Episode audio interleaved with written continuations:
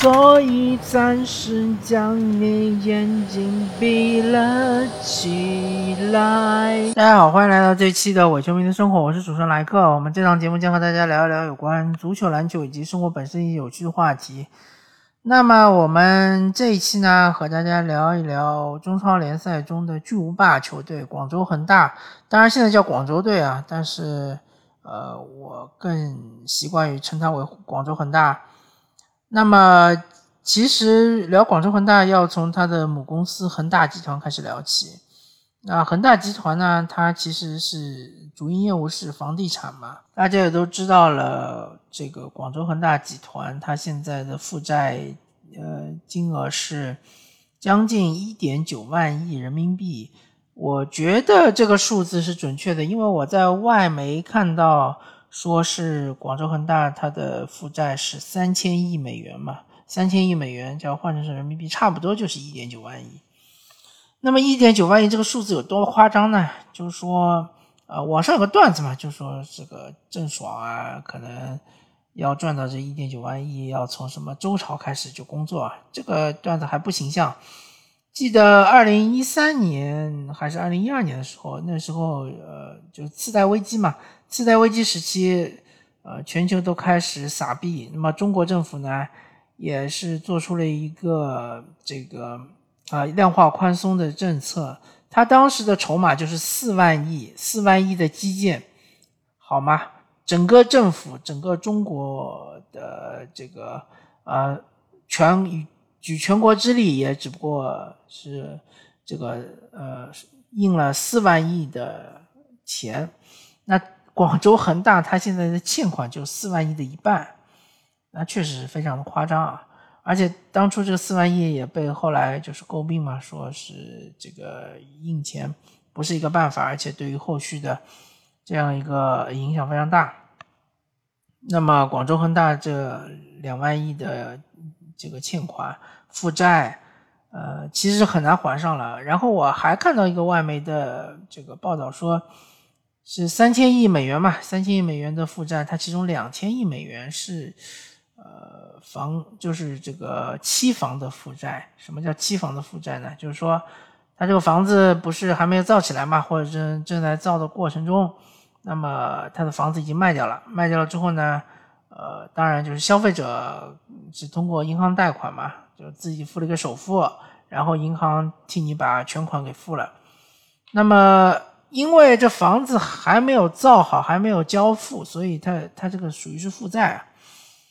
那其实就是有一个问题呢，就是说。呃，当然，因为房地产都是走这个期房路线嘛，特别尤其是这个一手房都是走期房路线。但是你问题是你拿了消费者的这个钱或者购房者这个钱之后，你花到哪里去了呢？不知道。然后，而且是基本上是把这个钱花的精光了。因为如果说你没花的话，当然你就虽然你还是有三千亿美元的负债，但是你手上有三千亿美元的现金啊。这就完全没有问题了，对吧？是属于非常安全的情况。那现在没有，对吧？广州恒大，我也不知道他手上还有多少现金或者现金等价物，但是肯定是非常的稀缺了吧？呃，远远不足以还还清这个负债，而且他现在是这个债券是要违约了嘛？那么之所以走到这一步呢，其实和他的盲目扩张是有关的嘛？呃，其实，在我看来，广州恒大这个模式很有很像是庞氏骗局啊，就是说，它是不停的是吸收社会或者说是金融机构的，嗯，这个融资或者说是呃钱嘛，说通俗点就是钱，它是不断的吸收这个钱，然后呢，许诺一个很高的回报率。然后呢，就是，呃，用新借的钱去还旧的利息或者旧的钱，然后不停的就是做这样一个循环。当房价是能够保证不停的增增长，而且就是房子是永远都是紧俏的一个商品，或者说是一个金融产品的话，那么它这个。呃循环是可以无限的运作下去的。但是没想到，就是说，其实我们国家呃，由于就是呃考虑到了负债实在是太高，所以就要去杠杆，同时呢，对于房地产行业呢有三条红线。那么这个政策一推出来之后呢，广州恒大就面临着这个现金流的枯竭，呃，然后也面临着就是这个债务的违约嘛，所以他现在的情况是非常的尴尬，而且几乎是没有什么回转的余地，除非就是说，呃，国企出手，对吧？呃，把他这些债务给分一分，啊，然后呃，就是入股广州恒大嘛，然后成为广州恒大集团的大股东。呃，就等于是国家去救这个企业嘛，我不知道我们我们会不会做这样一个操作啊？那么回到这个足球，其实广州恒大搞足球之前是搞了一个恒大排球，如果大家有印象的话，当时是非常的大手笔啊，是请来了郎平作为教练，对吧？那个请来了呃，这个我我记得是当时的。非常多的国手啊，包括周苏红，包括冯坤，包括殷殷这样的非常实力非常强劲的，几乎以整个国手为班底的这样一支球队，然后就是可以说是横扫整个女排联赛，对吧？呃，甚至于是去了呃女排世世俱杯也拿过一个冠军。当然，因为排球啊，我我早就说过了嘛，排球其实在我我们国家是属于一个已经死掉的一个。呃，一个运动，只有在奥运会的时候，我们才会关心一下女排，平时根本就没人关心。所以这个，呃，当然当时在排球界也是有一定的轰动效应，但效应不是特别的强大，呃，也不是有特别的人多的人知道这个广州恒大女排怎么怎么了不起。所以呢，广州恒大集团呢决定去搞一搞足球，因为足球。呃，毕竟是世界第一运动，毕竟也是在国内是影响力最强的运动。他们就收购了当时的广药集团的一支男足，然后这支球队呢是当时出于假币嘛，他们入手了之后，就马上就搜罗了一批的国脚，包括郑智啊，包括郜林啊，呃，包括孙吉、孙祥啊。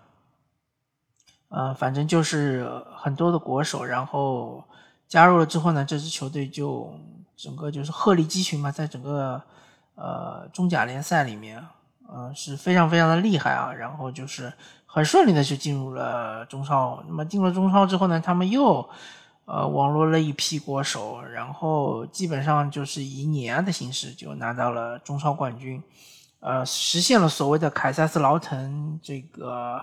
奇迹啊！当然，这个凯撒斯劳滕奇迹，人家，呃，他的他们里面的那些队员，真的就是，呃，全是基本上自己培养的，就是青训自己培养的，或者是低价引进的，像是包括巴拉克之类的啊。我们广州恒大呢，大家都知道，就是靠这个重金引进的。然后呢，就是以这批球员为班底，然后每一年都是引进，呃，大部分。球队的一些核心队员，呃，比比如说是什么刘健啊，还有什么呃郑龙啊，这些全部都是当时球队的一些核心队员，包括还有于汉超啊，我记得好像是大连阿尔滨的一个核心队员，嗯，然后就是实现了国内联赛的八连冠，然后还是亚冠联赛两连冠，呃。势头是在上海上港这边是断掉了嘛？上海上港凭借着，呃，奥斯卡霍尔克，呃，以及这个阿哈迈多夫，嗯，这三个顶级的外援，加上像吴磊啊，像是这个呃吕文君啊这样的一批，嗯，还是不错的这样国内球员为班底，然后就是呃战胜了广州恒大，拿到了。冠军，但是呢，第二年因为吴磊的出走，导致上海上港的实力下降比较严重。那么广州恒大呢，又一次获得了冠军，可以说十年九冠，非常的厉害啊。呃，当然，呃，后面一年呢是被江苏苏宁是在决赛击败嘛，呃，当然，江苏苏宁也是非常悲催的，第二年就解散了嘛。那广州恒大现在面临的情况和江苏苏宁其实非常的像啊。呃，当然有有人说广州恒大由于这个球队历史非常的呃辉煌，有可能会有就是广州省的体育局会接手，但是我个人表示怀疑啊，因为呃，毕竟大家想想，恒大其实它里面球队里面这些球员的合同都不小，都是非常大，而且有有几个还是呃年限也不短。那么，如果你接手这个球队的话，也许广州恒大比起江苏苏宁来说，它的负债没有那么多。江苏苏宁有很多负债，广州恒大这支球队可能可以说基本没有负债吧。呃，从目前的这些报道来看，但是它的这个预算还是非常高的。因为如果你接手这个球队的话，你必须要尊重之前签订的合同，你不能说。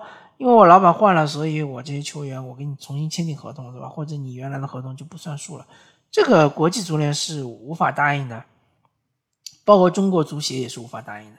所以说，呃，如果你接手的话，你必定势必还要继续养着这样一支球队里面那么多高薪的球员，呃，甚至于广州恒大足球足校，对吧？里面呃整个的开销什么的，你是不是也要管一管啊？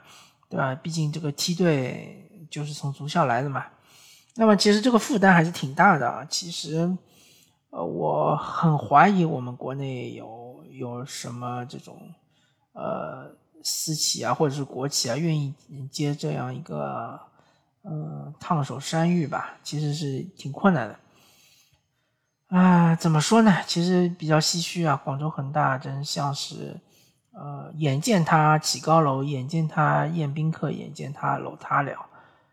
呃，我虽然是一个上上海上港的，或者说上海海港的球迷，但是，呃，看到主要对手最终是这样的结局，对吧？真的是像流星一样闪耀过天空，突然之间就完全湮灭，确实是非常唏嘘。嗯，对于中国足球来说，呃。也不算是辉煌的一刻吧，因为毕竟国家队的成绩并没有得到很长足的进步。当然，国家队也进了十二强，对吧？十二强赛，那么比起前两年可能会好一点，但是并没有进世界杯呃决赛圈嘛，这是一个终极的目标，我们没有进去。那么，包括其实像郑智这样的球员，如果不是广州恒大的话，我觉得他可能在国外还能够踢个一两年。还能发挥发挥余热，毕竟他是查尔顿的队长嘛。作为一个英超球队的外籍队长，其实是实力是得到整个英超联赛的认可的。但是广州恒大高薪把他请过来了，包括像韦世豪这样的球员，呃，如果他在葡萄牙葡葡甲还是葡超，我忘记了，可能是普甲吧。如果能在普甲立立足，然后呢？呃，想办法能够踢着踢着踢到葡超去，甚至于能够进到更更大的一个平台，其实是对于他本身的职业生涯来说是更好的一个局面。当然，韦世豪回来的话，好像也不是广州恒大把他买回来的。我记得最一开始他应该是先去了，是是不是他先去了上海上上港？呃。好像是，他是先去上海上港，然后去了北京国安，最后去了广州恒大。但不管怎么说嘛，像这种呃，徐新应该是广州广州恒大买回来的，就是像这样的好不容易去了国外留学的这样一些球员，由于种种的因素，由于可能是国外遇到了语言上的障碍啊，或者说由于国内的高薪的引诱啊，他们还是回到了国内。回到了国内之后，的泯然众人矣嘛。呃，完全没有踢出大家预想中的这种风采。那么还有呢，就是呃，整个球员的工资水涨船高，整个转会市场水涨船高，整个的足球的泡沫被呃无限的膨胀膨胀起来。一支保级球队的预算一年都要有九亿、十亿的这样一个规模，确实是非常不正常。呃，当这个泡沫完全戳破了之后，我们就看到一地鸡毛嘛，对吧？当潮水退去，我们看到了真正谁在裸泳。那其实今年联赛是危机四伏，不仅仅是广州恒大遇到了困难，呃，所有的房企都遇到了困难，包括其实上海绿地申花也是遇到了困难。呃，绿地集团肯定是，嗯，在生化方面的投入会减少，或者说是会易手，包括呃富力对吧？包括是广州城队嘛，呃母公司富力集团，包括河南嵩山背后的建业集团对吧？包括河北队的这个华夏幸福集团，包括呃重庆的两江集团，啊还有。还有哪些球队？我还有的其他可能我也不是特别清楚吧。反正大部分的球队我知道，他们背后都有房地产的影子。那么房地产公司呢，除了个别几个，比如说像万科，可能还活得还可以，但大部大部分的公房地产公司都是出现了现金流枯竭的这样一个问题。所以说呢，呃，中超联赛确实是处于一个呃危急存亡之秋也。嗯，我个人还是比较悲观的吧。我不知道接下来还有什么哪些行业、哪些这个公司会接手中超联赛这些球队。毕竟它没有一个自我造血的功能，那它只有一个宣传的功能，只有一个营销的功能。但是，呃，不是所有的企业都需要通过足球来营销的，对吧？广州恒大当初利用足球做营销是做的非常成功。呃，让整整个集团成为一个家喻户晓的集团，对吧？成为呃很多人的买房子的首选。但是，呃，接下来比如说你说阿里巴巴如果赞助一个足球队，我觉得它的边际效益就非常低了嘛，因为阿里巴巴本身已经是家喻户晓了，不需要你再有什么足球队来帮助它提高曝光度嘛。所以说，嗯，而且现在这个足球的。呃，预算一年又那么的高，对吧？当然现在有工资帽，但是还是非常的高，所以令很多俱乐俱乐部的投资者是望而却步。啊，最关键的就是足球队，中超足球队，他没有办法做到自负盈亏，没有办法就是说，呃，降低他的一年的预算，或者说能够通过各种渠道，什么比赛收入，把这个预算给。呃，成本给填补掉，再加上现在这个联赛是一个畸形的联赛，呃，一天到晚是打这个赛会制，对吧？一天到晚又是什么呃封闭式的比赛，嗯，对于球员，特别是外援来说，吸引力是越来越低。呃，对于想要从事足球的运动员来说，也是怎么说呢？啊，也是非常尴尴呃非常尴尬的存在吧。所以说，呃，当然就是说，我们国内的所有的职业联赛或者号称职业联赛这些联赛，都是这种赛会制，都是泡沫呃气泡联赛嘛，都是比较封闭式的，非常反人性的联赛。但是怎么说呢？啊，反正最终的话还是。呃，挺难的吧？不管是国内球员也好，国外球员也好，都不欢迎这种形式，那是肯定的，对吧？呃，而且对于老板来说也不欢迎，因为你没有门票收入，没有各种各样其他的收入，好吧？那么感谢大家收听这一期的《我球迷生活》，我是主持人莱克，我们下期再见，拜拜。I'll think of some way to get him back. After all, tomorrow is another day.